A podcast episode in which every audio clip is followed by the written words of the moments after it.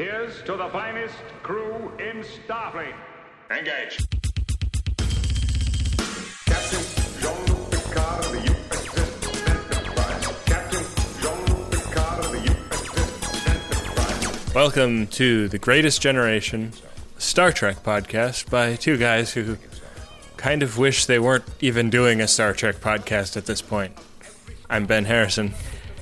I'm Adam Pranica. I logged into uh, Canadian and UK iTunes uh, the other day. I can't remember which one it was, but one of them had like two or three really angry reviews about uh, about our show. saying Really? that we were real assholes for saying that we were embarrassed to like the show, and that all we were doing was shitting on it and laughing at our own jokes. Uh, that's that's pretty accurate, actually. Yeah, I think that I, I think that that's sort of what we're putting out. Five stars for accuracy.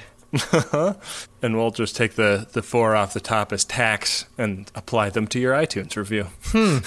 Well, I don't think uh, anyone from the UK has any standing to criticize anyone else for embarrassing choices. That's for sure. Speaking of reviews, we're uh, probably, I mean, I don't- when we when this episode comes out, based on the rate that people have been going on and reviewing our show, I think we've uh, al- almost certainly will have crossed the 500 review mark on the uh, U.S. iTunes store. It's true. So, uh, just want to say, like, this is your last opportunity. I would say at the end of this week, we will close the window for people to get in their screen grabs of their reviews and sending them into drunk shimoda plus contest at gmail.com. And uh, just to just one point of clarification, we have to see the review on the iTunes page uh, and not as you're writing it. I know it's easier to take a picture when you're writing it because it doesn't show up immediately, but it would it'd save a it'd save us a ton of work if you could just wait to take that screenshot. So Oh, Our basic mission for this podcast was just to save us a bunch of work in general. yeah, Like, we have what's really, the uh, least that we can do? we've really fucked that up big time.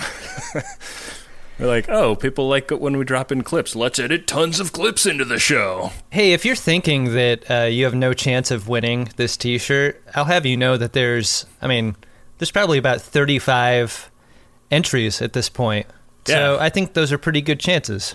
people have gone real hard on leaving the reviews and left off the part of taking the screenshot and sending it in. So uh, your chances are decent.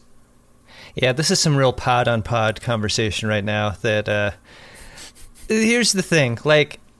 I typically skipped a clip show anyway if I'm if I'm just watching it on television.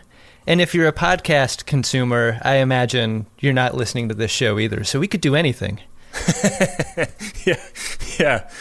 It's like uh, it's like being on stage with nobody in the audience. It's kind of liberating in a weird way. Yeah, I think we could get really weird with this one. This may work, and it may be uh, a terrible defeat.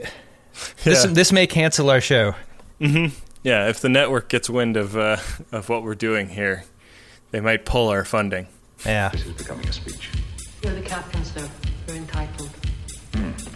Not entitled to ramble on about something everyone knows. So this is episode 22 of season 2, Shades of Grey, the notorious last episode of season 2 that was really it was really just a challenge to fans like I dare you to keep liking the show after we do this shit to you.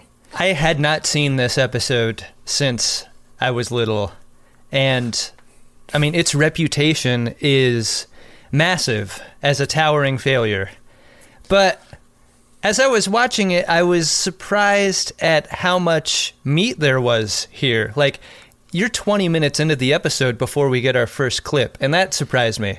Yeah, I mean It's, it appeared sort of- that they sort of tried halfway before Yeah. completely giving up.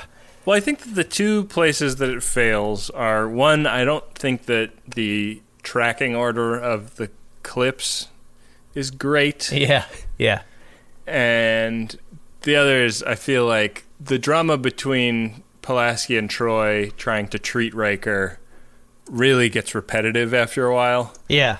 And and that is kind of a shame. other than that, like it's not the worst premise for a clip show. I mean, it's not like they're sitting in the living room of their sitcom house going, "Remember the time," and then just having a random clip from a yeah, previous season. there are way worse examples of this format out there, and that that was a big surprise to me. Like, they clearly had some budget here to use because let's just go into the episode, and I think I think Yeah. you'll be able to tell uh, where these opportunities are. So the the episode opens up on one of these opportunities, which is a an outdoor set. I mean, it's it's a set, but it's like about as good of a jungle as you're going to get on television. And it's got running water, which is extremely expensive. Right, and uh, it's Riker is like sitting on the bank of this of this creek, and Geordi comes up to him, and Riker's just like he's just in a mood. He looks like sad Keanu.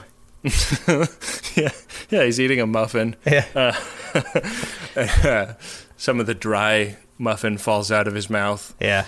and he's got a big gash in his in his left ankle and Geordi does that thing where he like puts on a stance like he's really looking at something you know when you really look at someone for the first time He uses his his uh, thumb and pointer finger to like touch the side of his visor, like Yeah. like squinting is somehow helping. yeah he's changing the focal distance between the lens and the element Yeah, as we do in filmmaking all the time Right. and so because Riker has been injured I guess procedure is to beam him up to sick bay but the computer is throwing up an error message because it's detecting alien bio in his body. And so the doctor insists on beaming down to check him out before she can sign off on, on breaking this quarantine procedure that uh, is like the first time we've heard of this, but seems like a good idea. uh, noted transportophobe Dr. Pulaski uh, mounts the transporter and gets totally O'Briened in the process. I hope these are the right coordinates. Just kidding, Doctor. Yeah, and she's like, nice job wisecracking on my deepest fear, you fucking prick. and uh, so she beams down and she does detect that there's something going on in his leg, but she doesn't feel like there's a good enough reason to just leave him to die on this planet. They've So, uh, beamed up way more dangerous shit than Riker with a cut on his leg. Yeah. Like without even thinking, they've done that before. So they beam him up, they take him to sick bay, and he's kind of in isn't this ridiculous that this is happening to me emergency room mood. You ever been have you ever been in the ER or like with somebody in the in the ER that's like this? Yeah, that seemed a little familiar. He was uh, he was kind of jaunty about it in the best Yeah. way. When er, early when we were dating, my wife uh, was cutting an avocado to make herself a salad and got a very bad cut on her uh, finger that she needed to go to the ER for. And when I got there uh, an hour later, like they let me in, and uh, I just saw her like down the end of a hallway being pushed on a on a on a wheelchair, and she saw me and just like laughed hysterically because she was like you know embarrassed and trying to you know have a good time with this ridiculous situation. And I feel like that like Frakes, to his credit, really like nailed. A, a, a, a real thing that's not the obvious thing. Your wife was in the avocado ward of Cedar Sinai. Yeah, actually, Beth Israel, but uh, Sure. you had the right idea. Yeah, and I mean this isn't a surprise to anyone. Like uh, like Riker's in great spirits. That's sort of his brand. Yeah.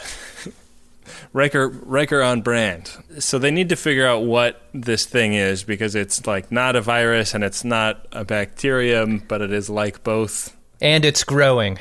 Yeah, it's spreading along his neurons and she can't there's no operation because whatever the like thing is, it's fusing on a molecular level with the with the uh, the neurons that it's attacking. So If there's one crewman on this ship whose vascular system it pumps with such efficiency that it could like speed along uh, some sort of molecular invader, it's definitely one Will Riker. Sure. Yeah, he's lucky it didn't stab him in the dick. Yeah, that vine could have been more powerful than anyone could imagine. so, uh, so to investigate this, uh, Geordi and Data are going to beam down, and they have a little argument in the transporter room about whether Data should just go by himself.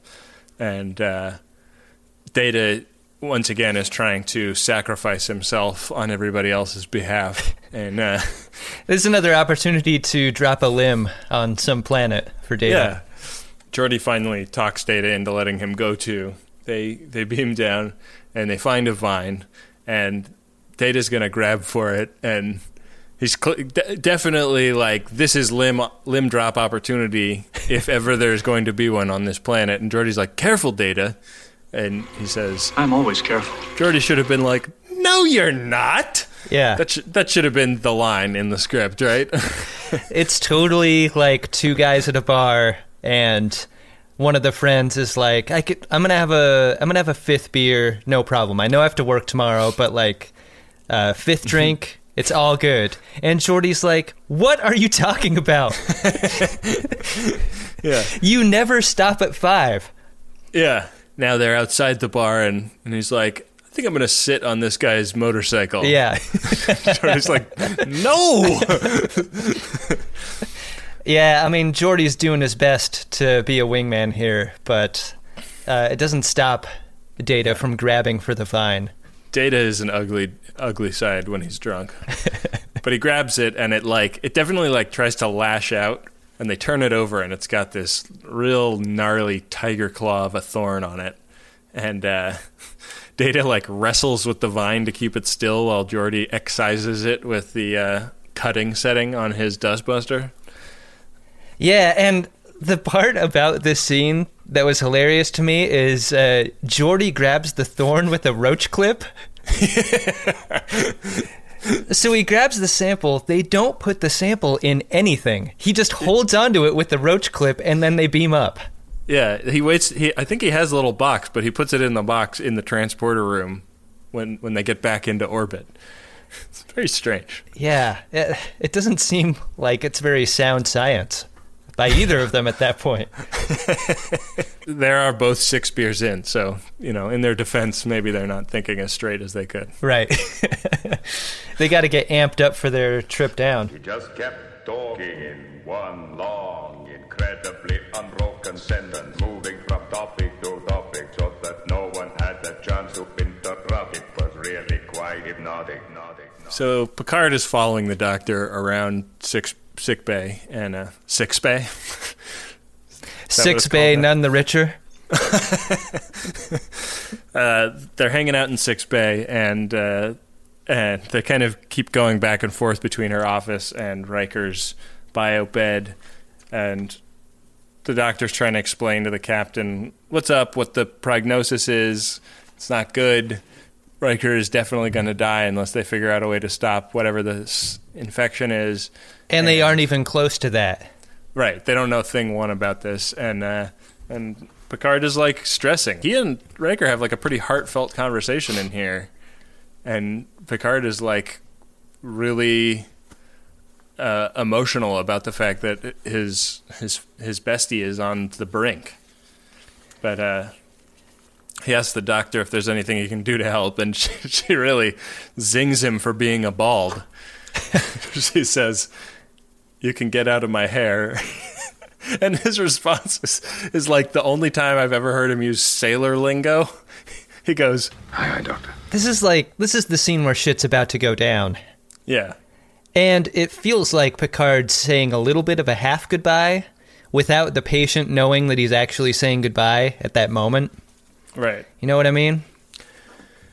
yeah." I mean, Like you, You know, never you never want the person you're visiting in the hospital to know just how dire you believe the situation to be.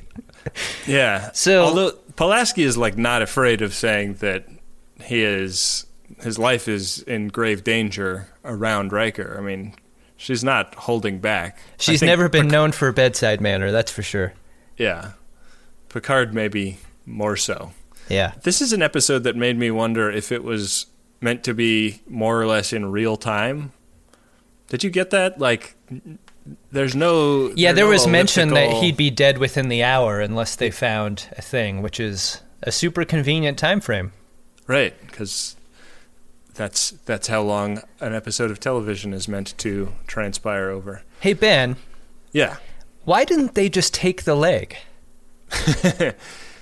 Uh, you mean and give him a data leg to to oh. substitute? Or yeah, or whatever the the pirate leg equivalent is in the 24th century. Like I think they could have saved his life pretty much immediately if they just sawed off the leg, right? And they resorted to some Civil War doctoring. I don't know. Maybe maybe it was also in his blood system, so it was attacking his his neurology more generally.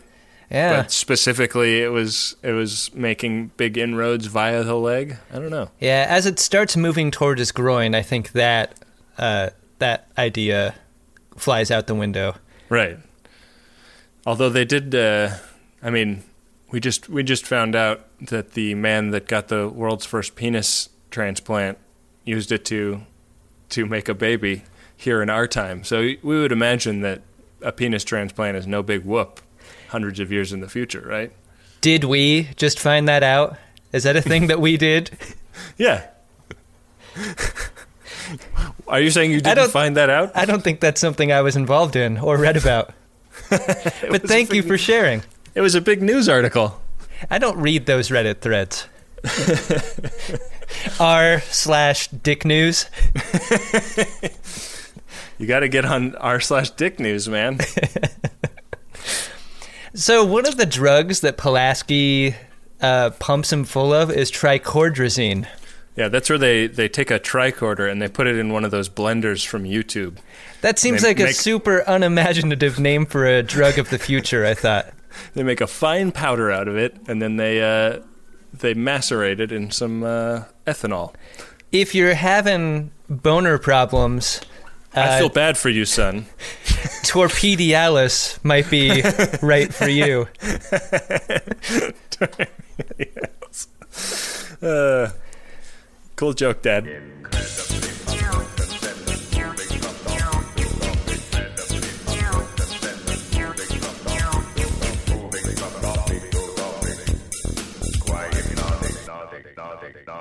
The infection is advancing and shit is getting tense. So they wheel over this this rig of brain needles, and uh, It's sort of like, um, you know, like the immobilizing cage. If you have a, a, a severe neck injury, they'll they'll put the cage around your head and they'll actually screw it into your skull. Like that's a that's a modern medical device that I'm sure you're familiar with. This is sort of like the horizontal version of that. If you're if you're laying in a bed the way Riker is.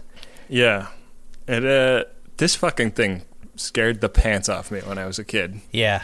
Yeah, the effect is really good of the needle stabbing into his head. Yeah, they're like maybe like six or eight needles that are meant to be going into his brain, Yeah. and uh, and so what they're trying to do is stimulate his brain, uh, and the idea is that active neural patterns will resist the virus for some reason. Um, We aren't meant to understand that. Yeah. So uh, so this has the effect of uh, putting him into a dream a dream state, and so this is our first like kind of uh, cross dissolve as push it, as the camera pushes into his face, and we go into Riker's head. They beam down, and something on the planet's surface has caused the transporter beams to scramble them all over the planet's surface. So uh, Riker uh, finds himself totally alone on the surface of the planet and there's this very weird scene where he like goes out onto a cliff and yells he then just turns and walks away from the cliff and finds everybody in the other direction Like he Um. basically does that thing where he screams into a thunderstorm. Also, uh, major props to the to the set dressing department breaking out the dry ice uh, in, a, in a real Yeah. big time way. totally i think it's the first kind of primitive or undeveloped planet surface that we see in the whole series so this is like this is the unveiling of the like styrofoam rocks and and very close up psych that become kind of watchwords of uh, exterior set design in Star Trek: The Next Generation. That's our first clip, everybody. Yeah, should we maybe intro how we're going to do this from here on out? I guess Because yeah, I thought talk- you were talking. it was it was very disorienting for me. Yeah, so we thought we would rather than play the clips that they play, we would play the clips in which we talk about the clips that they play uh, in the clip show. So this is our meta clip show. We should drop in the the drop of data talking about how to strategize against Riker in that War Games episode. Knowing that he knows that we know that he knows, he might choose to return to his usual pattern. Wait, wait. You're overanalyzing data. Because this is this is the Mobius strip of Greatest Gen episodes right here. Fair enough. We need a Um, transition sound too, don't we? Yeah, it could be this. Although that's sort of the that's sort of the sound effect of Greatest Gen Con 2017. Yeah, that Sorry, that just happens automatically every time. that's definitely says that. the brand of Greatest Gen Con 2017. I think uh, I think we're in complete agreement on that. Um, yeah, we could uh, we could use the uh, We are that- hemorrhaging listeners right now. Like, we, we could use that uh, that Wayne's World sound effect that I used on an episode a few uh, a few weeks ago where they go let's do that. That'll work. okay So one of the first memories that Riker gets is his first meeting with Data, and uh, that, of course, comes from the first episode of the show. We have a couple of favorite parts from our first episode of the, of the podcast, uh, which I think we're going to play for you now.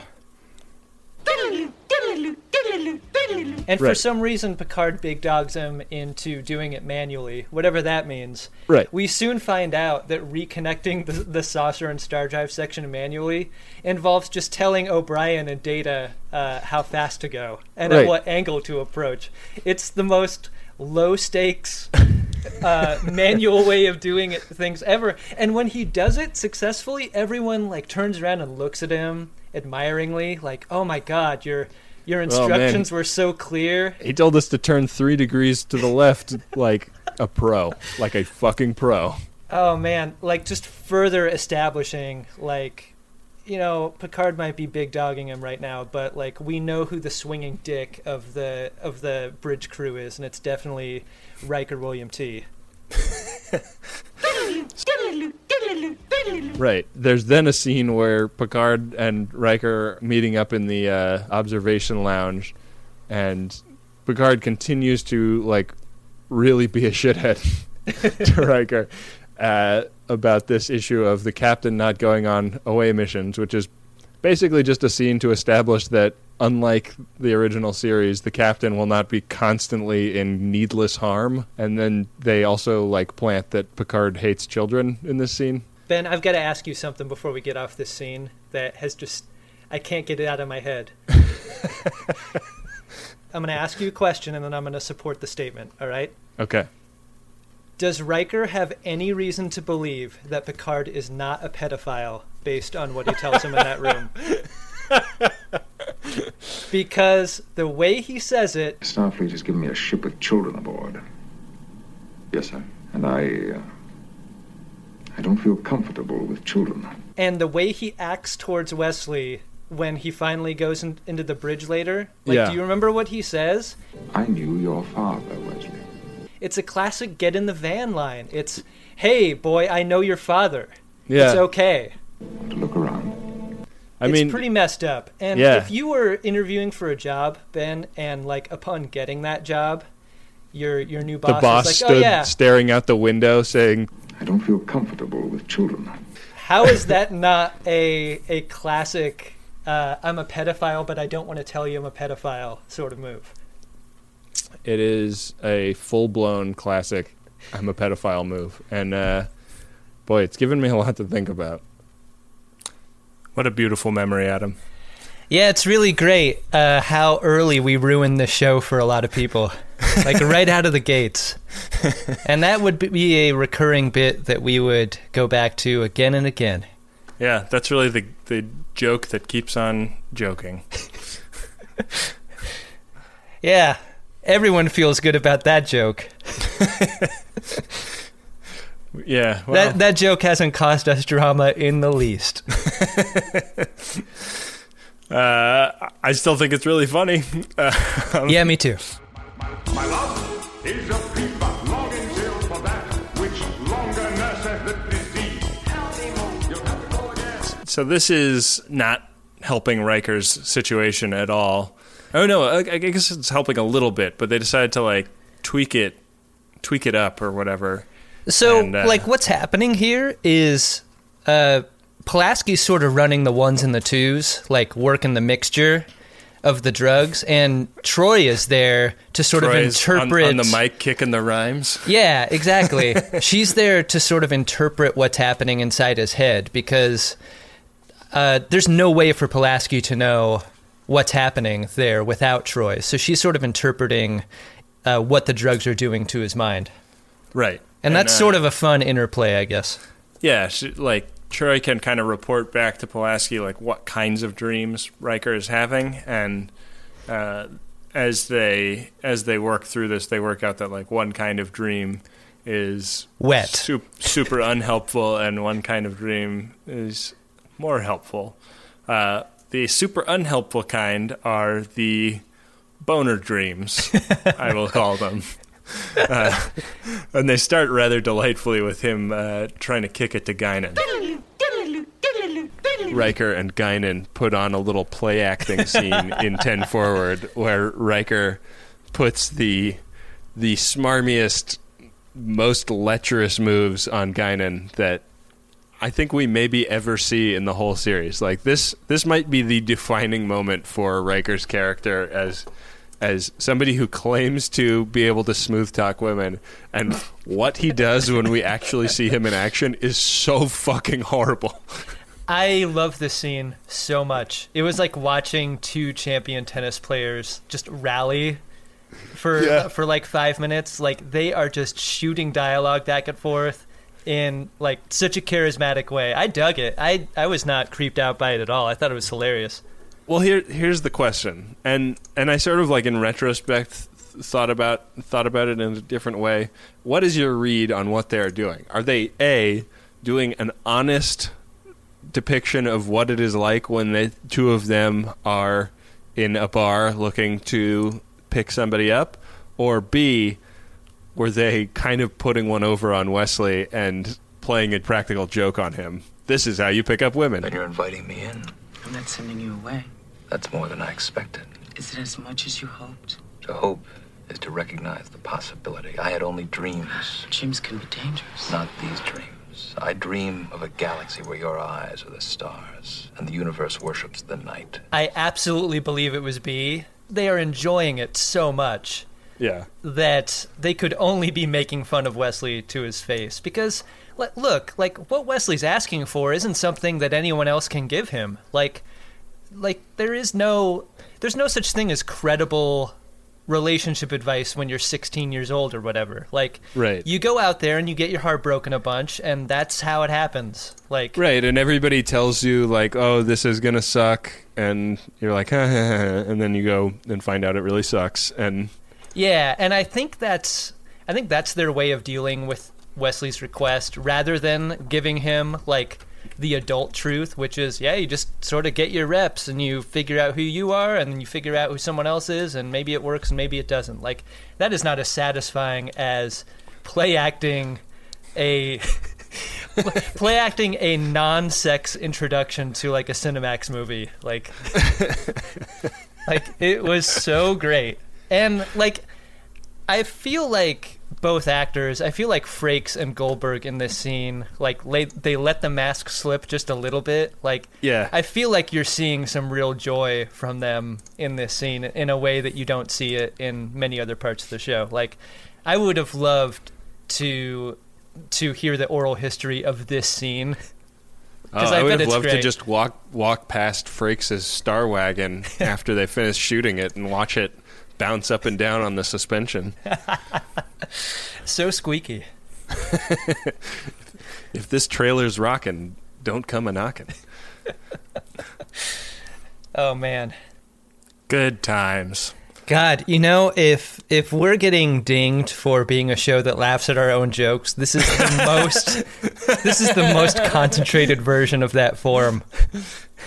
I mean, This is the good stuff right here. this is the uh, yeah, this is the rarefied joke laughing at. This is the Uh, uncut joke dope. This is us really delivering on the promise of our show, thinking we're real swell. This is joke masturbation.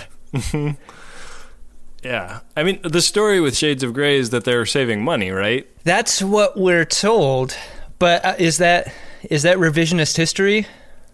I I think I read that like the Borgs episode and one of the other ones from this season, they kind of let rip, and by the time they were at the end of the season, they were like, "Fuck, we ha- we don't have any dough left. We got to do something cheap."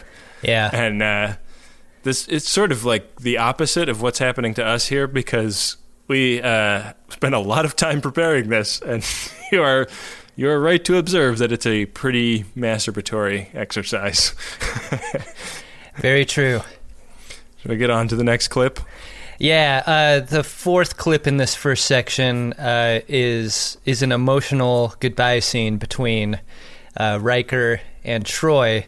But viewers of our viewers of our podcast might also remember this episode for a really fun scene involving Worf and some pain sticks. Worf's bar mitzvah is uh, it involves him walking down this central channel as the Klingon warriors standing above him hit him with the the pain sticks. I travel the river of blood.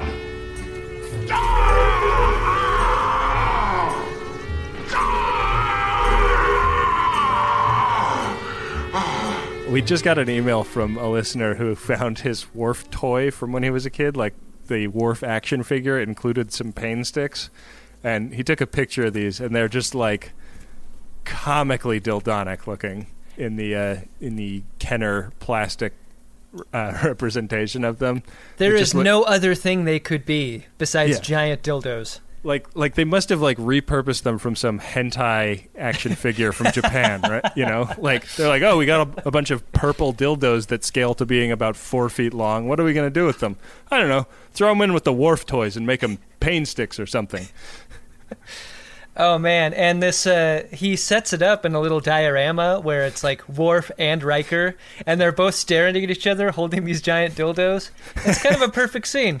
Yeah, it's like it's like Worf and Riker have made one holodeck program that they can both really get into. Imagine the scenes you could act out with those figures and those props. It's really beautiful. Yeah, So he just walks down the middle of this channel and gets gets pain stickified and uh, yells a lot of shit in English and Klingon. The fire of the vanquished flows over my hands. Oh, oh, oh.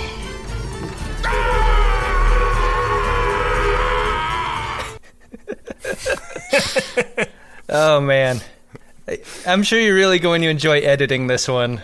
Uh, just us laughing at our own shit.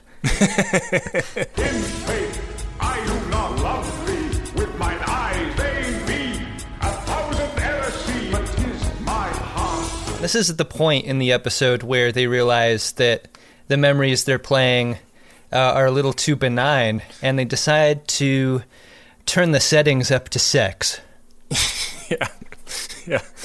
Which is a funny thing to see Troi reacting to. She's like, "Oh, I'm I'm used to this not just being a mental stimulation." I think when you think of sexy Star Trek episodes, there's none sexier than uh, season two, episode eight, Justice. That's not season two, is it? Yeah, I think it's season one. We should talk about how these aliens look. These uh, these Edo, like these. Yeah, are not, we should. These are not fish people. No, these are, these are not dog people. They're described as almost identical to us. Uh, I think in the uh, beginning of the episode. So they're and they are all blonde. So it's like kind of a Aryan master race of aliens. Um, it's uh, the women all have curly hair, and the dudes all have just kind of like '80s blonde dude haircuts. But they all are basically wearing like like handkerchiefs that have been tied together strategically to hang off of their bodies. Yeah. just so. Like if you were if you were gonna sit on any of the furniture, I think you'd want to put something down first. That's that's the level of coverage we're talking about. Yeah, And, this is uh, like this is a level of coverage where like if this was a main cast character on any TV show at any point, if they got as naked as these people are, it would be like a very sexy moment in a television series. Uh, but these people are all just kind of running around like this. Uh, that's their that's their normal way of life. They have a very hedonistic lifestyle. They all planet. look like Cinemax adult film stars. Like Oh yeah, they definitely like. there's a lot of good looking enough that they're like on the line of severe looking. Yeah, know? there's a lot of early '80s era boob jobs on display. A lot of Tori Spelling level uh, boob jobs. Yeah, say. it's like it's sort of like uh, any any like CG alien in a film in the like post Jurassic Park but pre I don't know uh, uh, like Avatar era where it's like uh, like I can see where you're going with this boob job but it's not quite plausible. it's like a weird combination of like Hitler's final solution fantasy and like late night softcore pornography. Yeah, yeah. It's Yeah. real weird. Uh, But everyone seems real nice. Like that's another part of it. It's not like like they look like they're filthy porn stars, but they Right. they are like sexy Mormons. They're really they're really nice and innocent sounding, and they and like they. I don't know. Like there isn't that undercurrent of filth that you might associate with It's not uh, with how we're describing them. Yeah, yeah. They, like They the, aren't dressed the, the number of moose knuckles on the dudes in this episode is like is so fucking upsetting. Like it's like it's like all like like almost all you can focus on is just like wow, like you can really see like the outline of the tip of his dick Right. in this costume. Yeah. It's it's like so much putty. Yeah. well, that uh, that inspired a a very negative review on uh, on iTunes, and uh, I don't think we could really play the moose nut clip without playing this this following clip. Sure. Priority one message from Starfleet coming in on secured channel. Hey, this is Adam and Ben with a special message for you. I think first of all, we just want to thank everyone for all of the nice reviews we've received uh, over the last week, especially. But uh, something was brought to our attention, Ben, and I think uh, I think you're the best person to address it. I'm very upset about this, Adam. Uh, some person has gone on iTunes and left a review that takes exception to our usage of the term moose knuckle in the episode about the Edo, in which Wesley is running around with the kids and uh, falls into the flower patch and is put to is nearly put to death over it. Let me read to you the message, Ben, that we Uh, got on our iTunes review. Subject line Moose Knuckle, one star, by Jimbo925. Hey Beavis and Butthead, Moose Knuckle is used for a woman's private parts, not a man's. Think about it. I really don't uh, agree with that. I think that if anything, moose knuckle refers to any situation in which pants are bunched up around genitalia in an amusing way. and uh, if you go on Urban Dictionary, I feel like that corroborates what I feel about the term. I mean, yeah, you actually have an Urban Dictionary account. Like you you actually have to log into Urban Dictionary. That's how into it you are. I just feel like this is a huge miscarriage of justice, and if I just don't think that we should have to suffer this one star review because some idiot doesn't doesn't like our usage of the term moose knuckle. In many ways, it's my favorite review we've ever gotten, but I don't Yeah. like that it's only one star. And I, the only way I can see to uh, claw back at some justice for us is if everybody listening right now goes to iTunes and leaves a nice five star review to bury this essentially. Yeah, let's hold it underwater until the bubbles stop. Yeah, and go ahead and go find that review, and uh, it asks if the review was helpful. Click no and report a concern. if anybody is uh, is rocking nuck, it's this guy. Yeah, yeah, exactly. So, uh, so let's get this thing wiped off the page. I think it's a bunch of bullcrap. Do the right thing, listener. Go to iTunes, help the greatest generation write this horrible, horrible wrong. So it was written, and so it was done. Yeah. That was the first time that I felt like people were really on our side with this show. Because, you know, we, we did take a lot of shit early on, especially like in various comment sections about not being real Star Trek fans because we were expressing times we, we felt ashamed or embarrassed about uh, our show or our fan relationship with Star Trek. And, uh, the, like the, our listeners really came through for us in a huge way. It was so awesome. I think that was the first time we really felt the awesome power of our listenership and and the responsibility we have to wield it responsibly. Yeah. because we really we blew that review off of the internet. Like it no longer exists. And the guy actually wrote to apologize, which was great. yeah.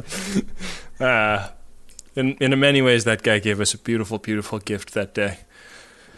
Uh, what's next for Riker's porno dreams? Uh, so second up is a reference to the time that the Enterprise got jacked by the Bynars. Uh, this episode also Oh, featured yeah. the character of Minuet. What a babe. Not many of the crews left aboard. They've all kind of gone onto the starbase, and Riker and Captain Picard and uh, just the the skeleton are all kind of like engaging in some in some leisure activities. And uh, you know, of course, Riker is going to go check out the holodeck uh, if uh, if he has some time off. It's like when the parents leave leave the house, you know, to a teenager. All of a sudden, like, holy shit! I, I Yeah. I've got all this beer. I've got I've got the parents' liquor cabinet, and uh, Right. and I have all this time to masturbate. Right. Yeah, the the odds of somebody walking in on me while I'm in the holodeck have dropped through the floor, and that's about as good as it gets. But he gets down to the holodeck, and there are a couple of Bynars working uh, outside it, and so he has to call up a program under observation uh, by strangers, which uh, I feel like really limits the kind of creative license that he would otherwise take. You can see him like sort of searching his brain, like improvisationally, like uh, uh, New Orleans, uh, Yeah. uh, jazz, Yeah, jazz so he- club, J- jazz club, yeah, Yeah. jazz club. that seems in, in, innocuous Yeah. enough. So, so he calls up a jazz club, calls up an audience, and, and a and a and a combo up on stage with a trombone for himself, or as he calls it, Piano, bass, and drums, and a bone for me. The computer's got to be so confused at that request in that moment, like yeah, contextual error. Please re-request. yeah. The uh, they had to cut this for for syndication, but originally a huge dildo is uh, materializes on stage, and he goes, "No, no, no, no, I'm not that kind of bone." I'll be providing the bone around here. Now I'll need someone to play with. he doesn't want it to be crowded, so he has the computer dial it back so that there's just one super hot blonde babe in a red dress, and then he says, uh, "Blondes and jazz seldom go together." So the blonde He, I guess he's not wrong uh, about disappears, and and a redhead appears at a different table. He's uh, pretty pleased with that, but decides to dial it into a more sultry woman My name is Minuet, and I love all jazz, except Dixieland. Why not Dixieland, You can't dance to it. my girl? Boy, is she easy on the eyes. He could have just told the computer, "I want a girl that looks like one of the mobsters' wives from Goodfellas," and Mhm. uh, and Yeah. and could have saved himself a bunch of the request time there. Oh man, really brings back memories, Adam. You know what's great about Shades of Grey is that they show the passage of time in terms of like how much sweat is on Riker's body as the episode progresses. Did you notice that? Like, so Yeah. they've got Riker up on the table and he's covered in a sheet, a a uh, like a sequined sheet, a sequined Yeah. future sheet, Yeah, and like they've the got only kind of sheets you got in space. they got it pulled down a little bit uh, to reveal his prodigious chest hair, and they've like squirt bottled the shit out of him at this point. Like he's getting sweatier and sweatier as he begins thinking more and more about all the space chicks he's banged. Uh, and one of the one of the scenes they show is when uh, when he bangs Sarah Connor from the Terminator 2 franchise on the Angel One planet. One of the most fun scenes in the whole episode is uh, is he's he sets up a meeting with uh, with Sarah Connor, and uh, and Sarah has some clothes sent to him. So Yeah. so Riker's in in the little condo with Troi and Tasha, and they're like, "You're not going to wear this, are you?" And Riker's like, "Of course, of course, I do this all the time. I was on that one planet wearing feathers, and I was on that other planet wearing like." Spiky shoulder pads, like he, he like lists off all these examples of times where he's worn crazy shit. You're not going to wear that. Of course. Part of this mission is diplomatic. I have requested an audience with the head of state, and I will honor her by wearing indigenous apparel. I don't believe this. You're going to put that thing on and parade around like one of them? Why, what is this attitude? On Kabatris, I had to wear furs to meet with the Leadership Council, and on Armus 9, I wore feathers. So he ducks behind uh, the partition, puts on the costume, and it is like, it is awesome.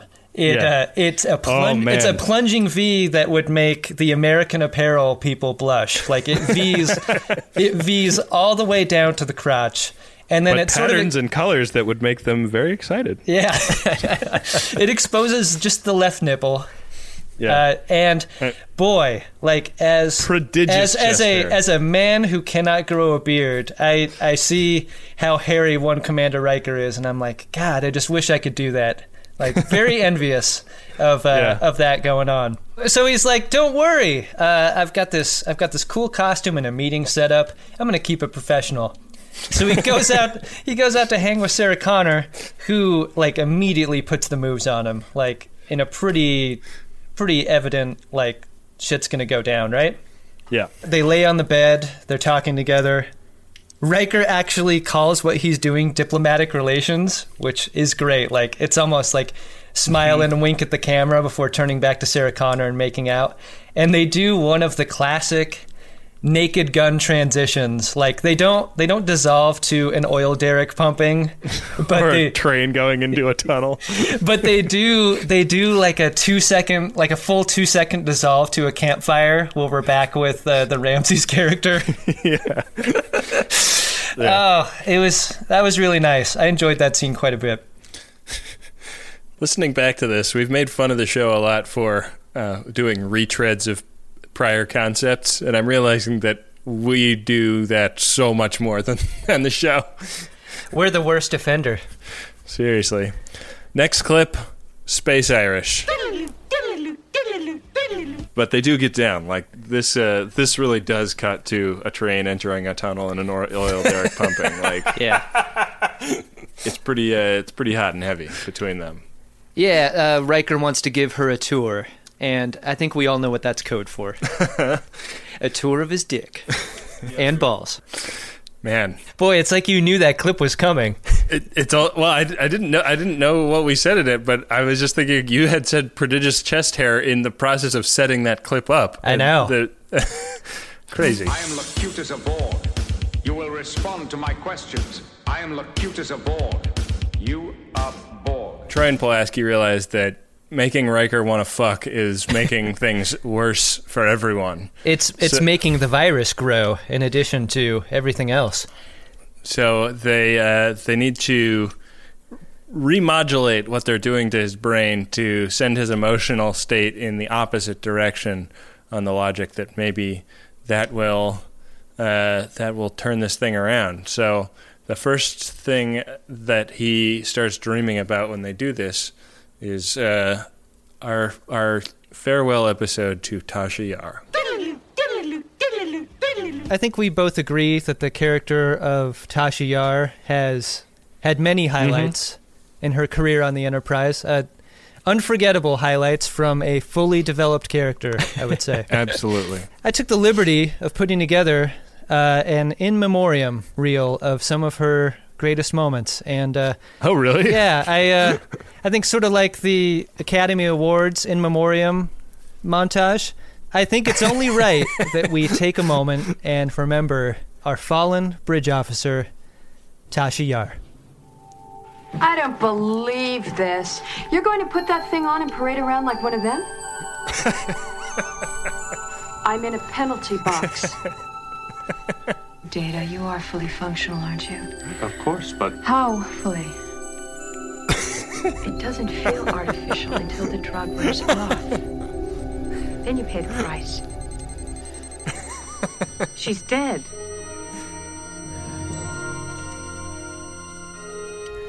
Oh.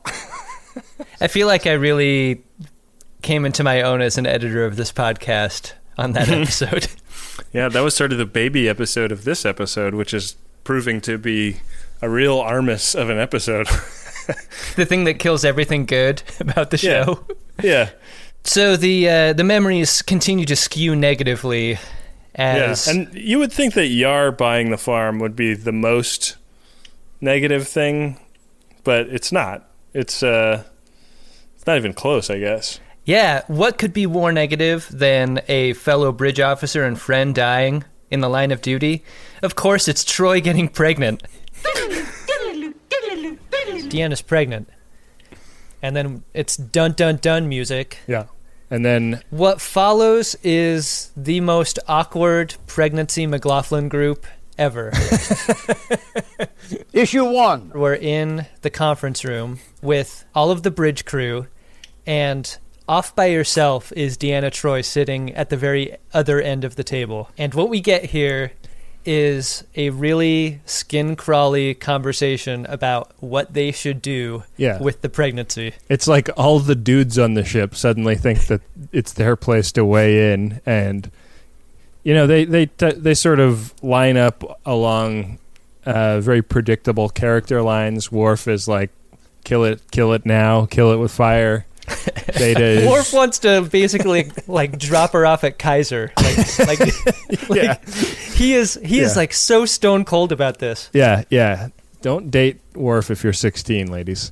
Once they sort of get some encouraging results with this, they they start to really like dial it up to 11, right?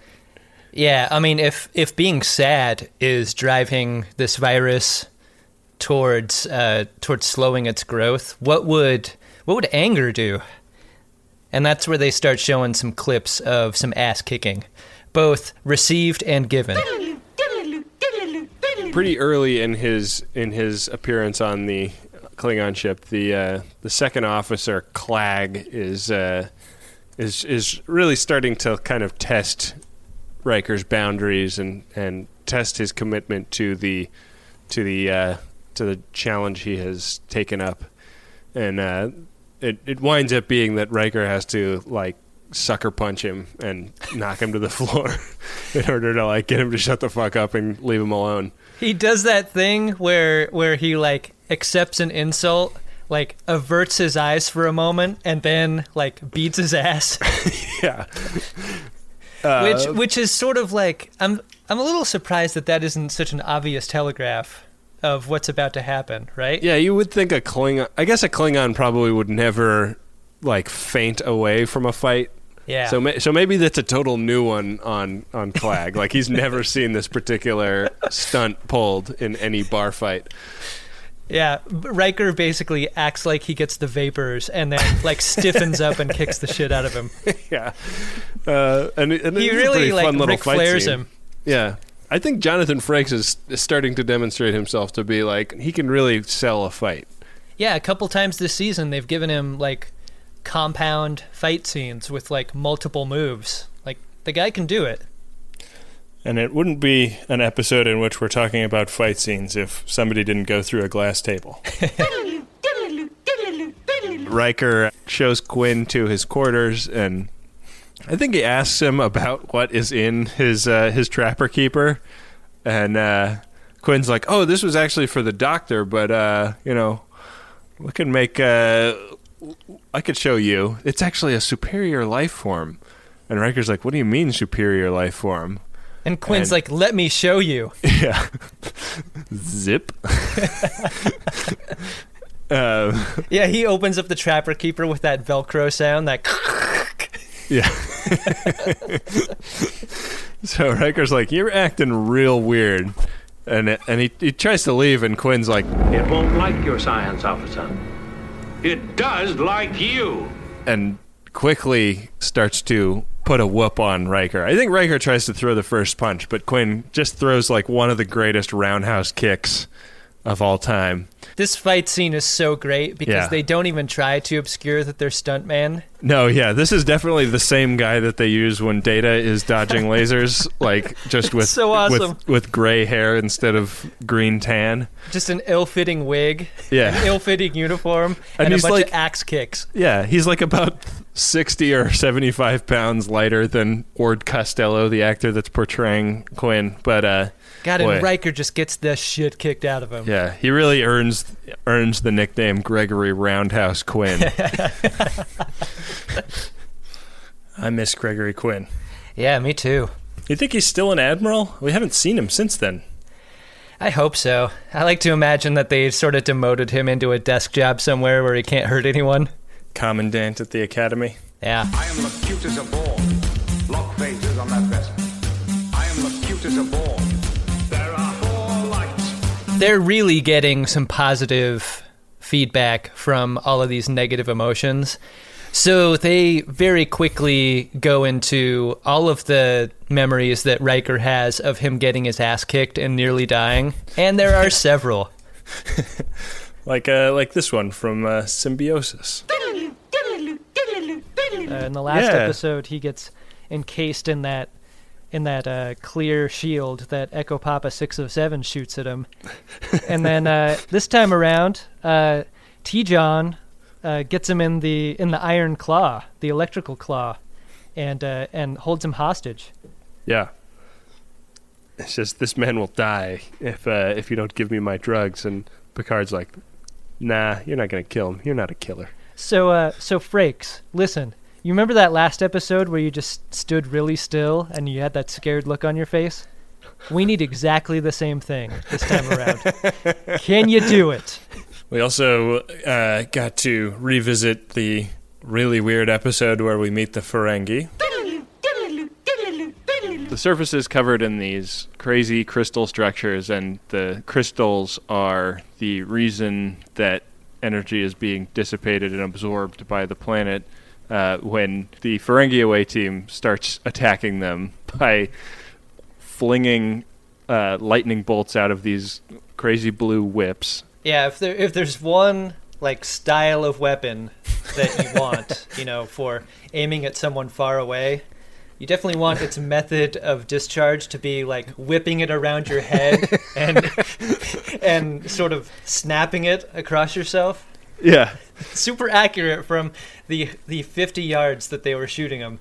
Well, maybe uh, maybe on Ferenginar they train them from from youths. You know, you're learning your your rules of acquisition and you're learning your whip skills. Maybe the most disgusting scene of the selection is definitely when Armus drowns Riker in his pool of blackness. Riker's talking shit to Armus. He's he's really like he's not playing his games anymore. He's he's ready to show him who's boss. Uh, but Armus turns the table on him pretty hardcore by dragging him into his goo. Yep. This is a really intense scene. It's like Riker gets pulled in and like we see all of his body and then just his hand sank into the goo, which is an awesome effect. It's so scary looking. Like to think about being submerged in oil like that. Like I don't I have no idea how they shot that, you know?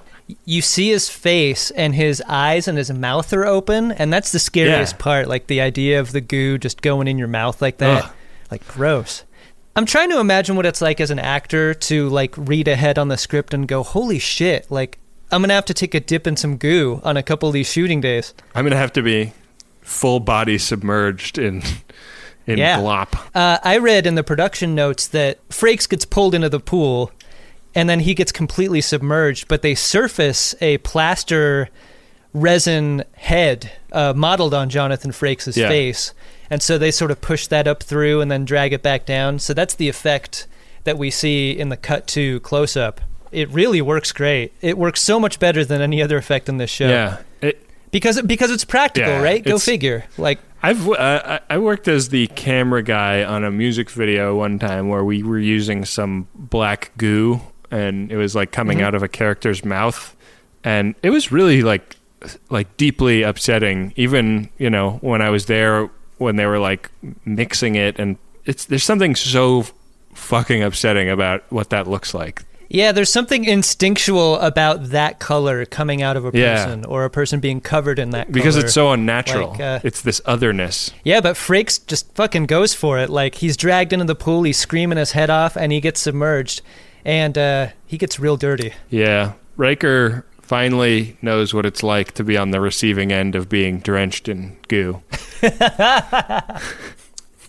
That was a world class button right there. Yeah, that was. Uh, I, I I thought about cutting that clip a little shorter, but I felt like it would be a shame to leave that bit off. And, you uh, you if- couldn't fully release until you got the end of that bit. So, uh, proving that Riker is a mind and not just a and not just a set of nervous reactions. Uh, one of the scariest things he's had to do is set the self destruct on the ship, which is a pretty abstract fear. I feel like it's not like being dragged by a, creepy alien, but uh, that's the next clip. We're gonna set this shit to self destruct, and then see what's going on. So they go down to engineering, and it turns out setting self destruct is uh, much easier than I remembered. I thought that they were going to have to like put in a bunch of codes and stuff, but it's literally like they stand on either side of the engineering console, and Picard says set the ship to self destruct, and the computer asks Riker if he's down with that, and he's like, "Yep," and then, and then and that's it.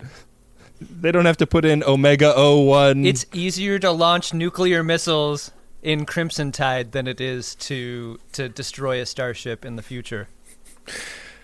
Man, just think about the self destruct scene in uh, in uh, whichever of the movies that is. I guess that's uh, what is that Star Trek three maybe? Yeah, Where they yeah. blow up all the Klingons. So much better. And that's Star Trek three. That's a bad movie. Yeah, it's true. I mean, I guess I guess the Federation learned some things from that experience, mostly that they need to make it easier to blow up a ship. Smooth things out. yeah. All right. Well, the last and most scary scene uh, that Riker fully experiences is from uh, the episode Heart of Glory.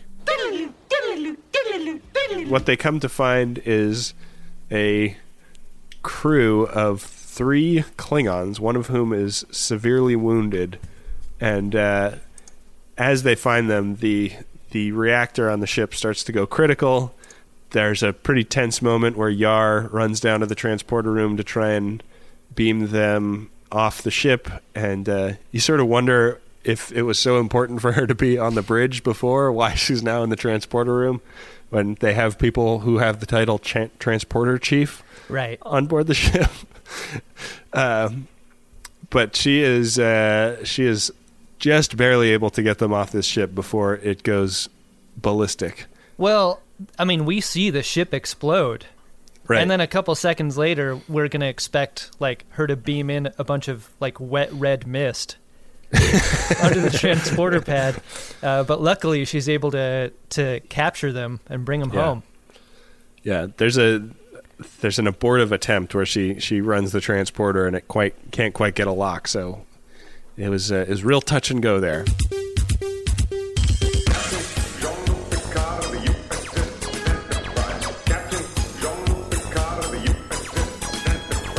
I think that after this, they just show like a bunch of shots of different phaser shooting and punching and exploding and whatnot. But it's never like a long enough clip to have something to say about it. Yeah, they throw a montage here toward the end when Yeah. when things are getting at their worst, and uh, and it's basically shooting phasers, people getting punched and kicked, uh, and every ship that they've blown up on the show so far, they show blowing up, which is kind of more than I remember. Yeah. I mean, when you compress the like 40 whatever episodes that we've watched, it does seem like there has been a lot of action, when in fact there has not. Right, right. Um, one thing I really respected about uh, Troi in this episode is when when Riker was having all his boner memories, none of them centered around her. Yeah. and she didn't she didn't like take that too personal. No, I think she's realistic. She knows. Uh, she knows Riker's a man about town, or Yeah. a man about the galaxy. the man about the holodeck. Yeah. Uh, She's not Yeah. going to change him. well, anyways, we've probably spent enough time talking about this fucking episode, uh, so we should just get to get to Riker being saved. Yeah, uh, it's the montage that finally drives the virus from his body. Uh, you, you, you're gonna need a montage if you if you get sick. Sure. So he's safe but sweaty at the end. hmm Yeah, and uh, he's clearly woken up, but they don't know how much of his consciousness is intact. So as they start to like you know hold up fingers and and ask him questions, Picard and Data walk in and they say, "Do you know who you are?" And he says, "Of course I do. I'm Captain Jean-Luc Picard." And uh, that is. The, that's the slide whistle for the end of the second season. Yeah, it's like they wanted to take their viewership and totally de-escalate how excited they might be in seeing a season 3. Right. Like, let's set some expectations here, you guys. Right, which is ironic because season three really sort of picks up on the promise of some of the better episodes of this season, I think. Yeah, it's a real head fake. Yeah, yeah, it's like Neon Deion, making you think he's going to go one way. Uh, that's the end of the episode. Did you have any other? I mean, not that there were any scenes that we didn't talk about extensively, but did you have anything else you wanted to talk about? Uh, no, did you, Ben, manage somehow to find yourself a drunk Shimoda in this clip show? Ooh, is not the smartest one, smartest one. Let the boy take over control.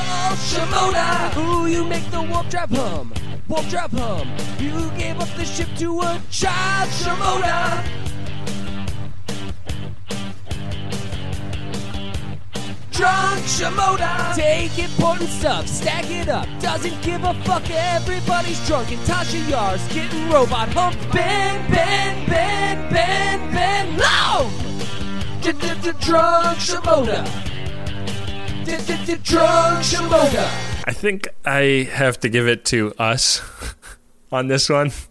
I think we get the drunk Shimoda here because we did a ton of work digging through old episodes to find the right clips to play and uh, didn't really do the math on what a long, drawn out, uh, self congratulatory exercise this would wind up looking like. And uh, I'm a little bit embarrassed at the moment. I'm a lot embarrassed. Yeah, I mean, I think the best we can hope for is that everyone who enjoys our show skips this episode and doesn't hold it hold it against us.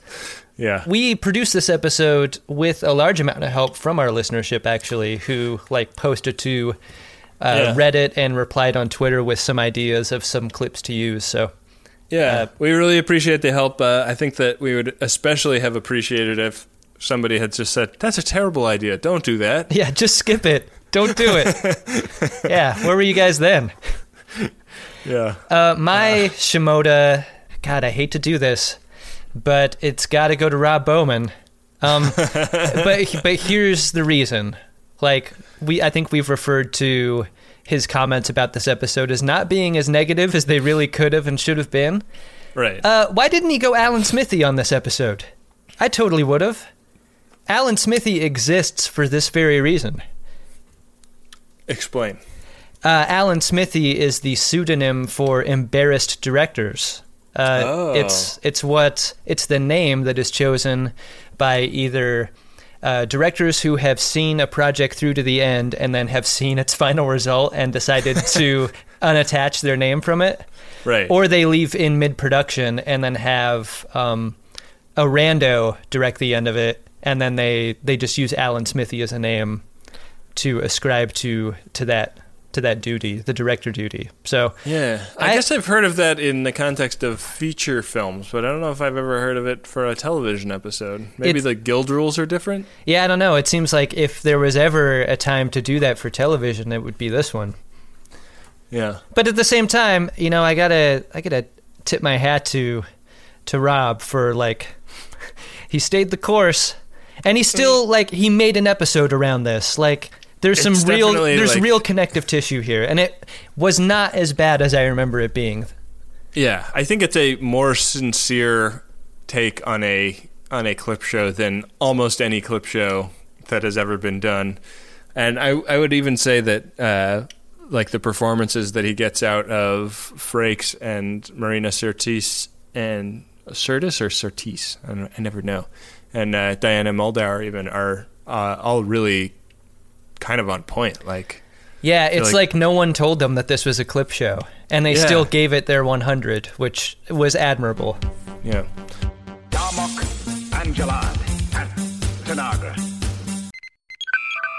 One of the amazing things about making The Greatest Generation is getting to see all of the cool creative stuff that the Friends of DeSoto make when we do a Code 47 episode. People send in handcrafted stuff all the time, and they send in their books, they send in paintings, they send in uh, crochet work. It's so cool.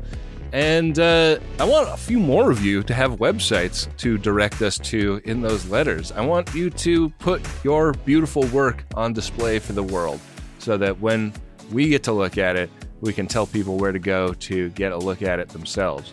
And you don't have to know anything about building a website to build a website these days because you can use Squarespace. It'll look beautiful no matter what kind of device people are looking at it on.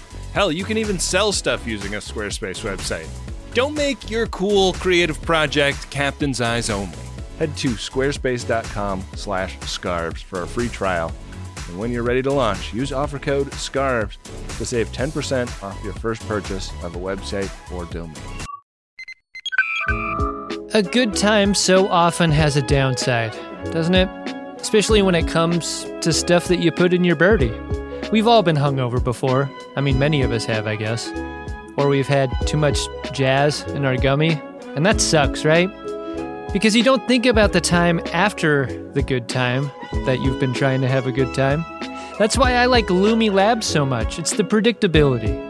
Through painstaking trial and error, I have found my perfect dose.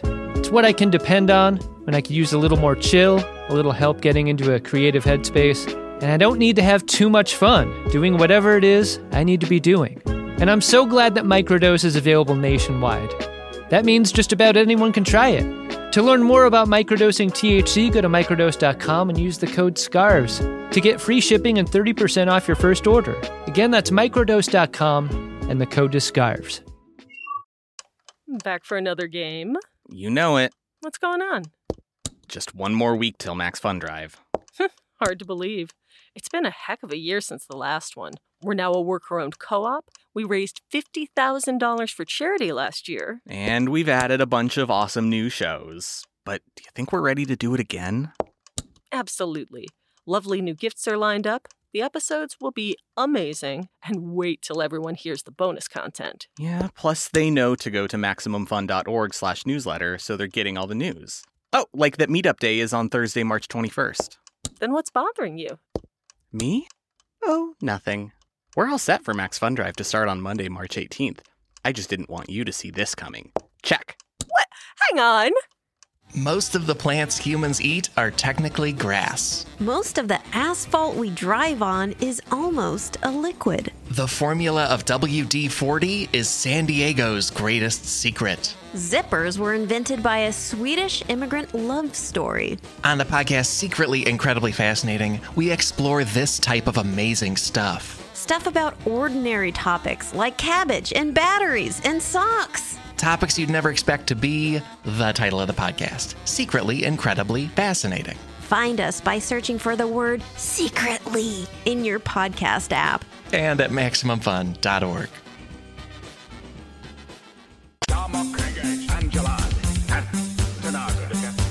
Did you want to play more clips in this episode, or did you want to go ahead and end it?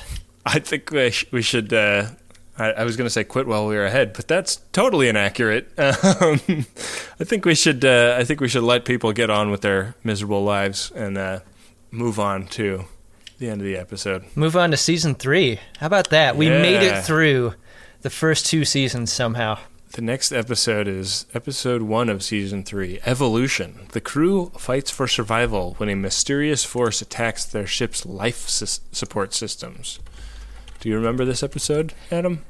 Uh, not at all. At all. Not one bit.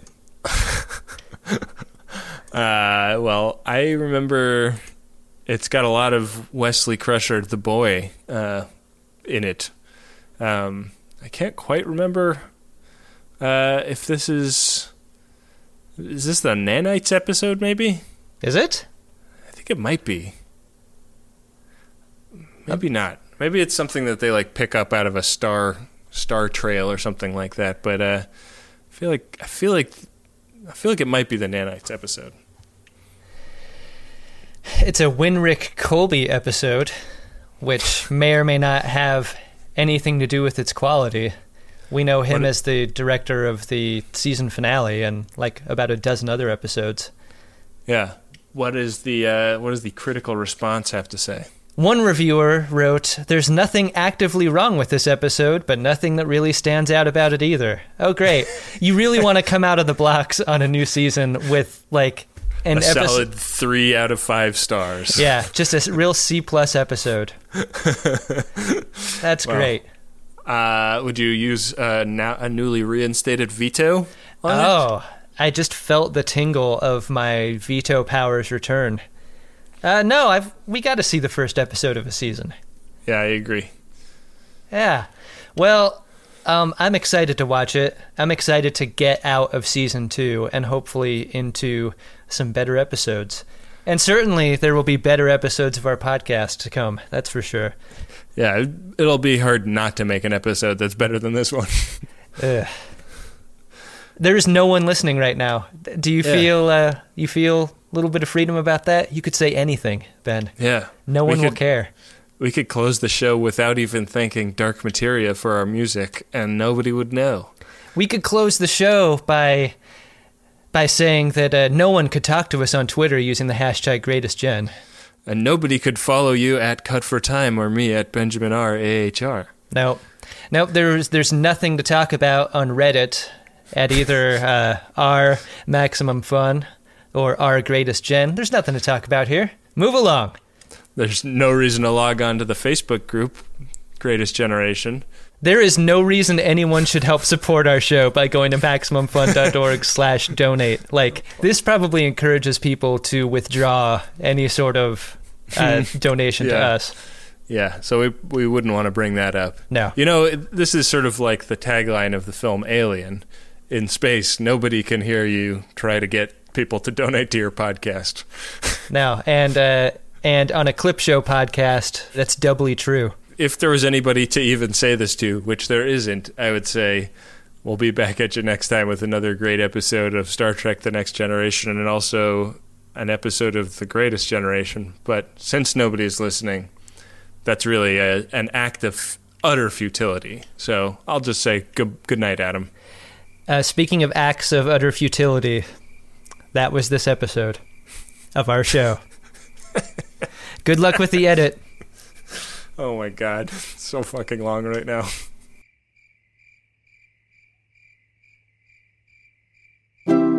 MaximumFun.org.